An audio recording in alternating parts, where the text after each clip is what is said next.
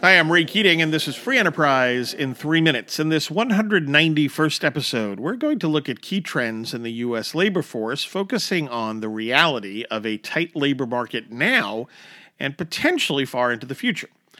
Now, the labor force is the total number of employed and unemployed individuals, that is, those either working or seeking employment. In turn, the labor force participation rate, which is what we'll focus on, is the labor force as a percent of the civilian non institutional population, that is, those 16 years or older, not in the military nor institutionalized.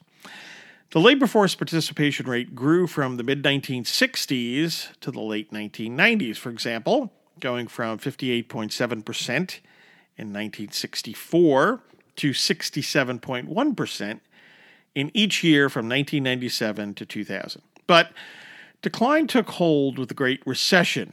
That recession went from late 2007 to mid 2009, with the labor force participation rate going from 66.2% in 2006 to 62.7% in 2015.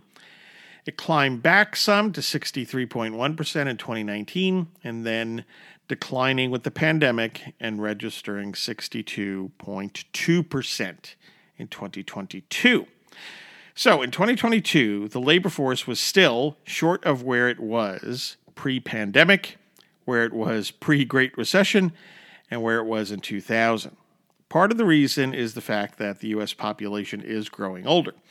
But if we zero in on the key part of the workforce, that is individuals ages 25 to 54, a high of an 84.1% labor force participation rate was hit in the late 1990s. It then meandered a bit, registering 83.1% in 2008, but then declined to 80.9% in 2014, rising to 82.5% in 2019, and then falling to 81.4% in 2020 with the pandemic. It regained some ground and hit 82.5% in 2022. Again, this rate was below the pre Great Recession level and below the late 1990s level. In this essential age group, while the female participation rate generally has recovered well since the Great Recession, the male participation rate has been steadily and rather dramatically declining since at least 1960, going from 97.1% in 1960 to 88.6% in 2022.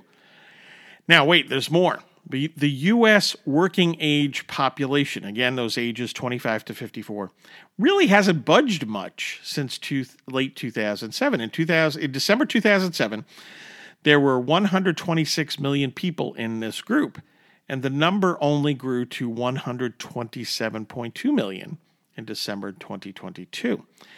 If you expand this to 15 to 64 year olds, that population group increased from 196.5 million in, two, in December 2007 to 207.5 million in December 2022, an increase of only 5.6% over that same period.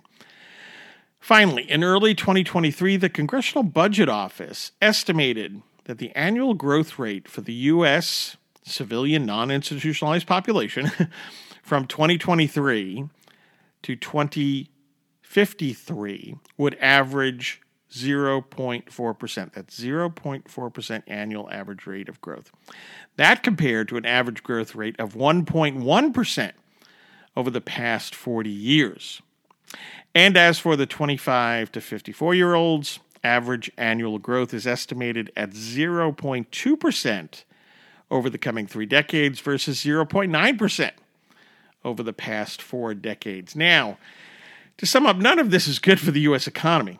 After all, a growing population, particularly under a free enterprise system, means a larger pool of people to generate new ideas, entrepreneurs to drive innovation and growth, workers contributing to the economy, and consumers being served by entrepreneurs, businesses, and workers. So, when population growth slows dramatically, stagnates, or perhaps even goes negative, the result is less economic growth and stagnating living standards. Thanks for listening. By the way, please pick up the paperback or Kindle edition of my book, The Weekly Economist 52 Quick Reads to Help You Think Like an Economist. pre order the Weekly Economist 2, 52 more quick reads to help you think like an economist. And perhaps buy copies for others in your life, especially high school and college students. Like and follow us on Facebook at Free Enterprise Economics and on Twitter at Free Enterprise 7. And subscribe to the Free Enterprise in Three Minutes podcast. Take care and hey, think more like an economist.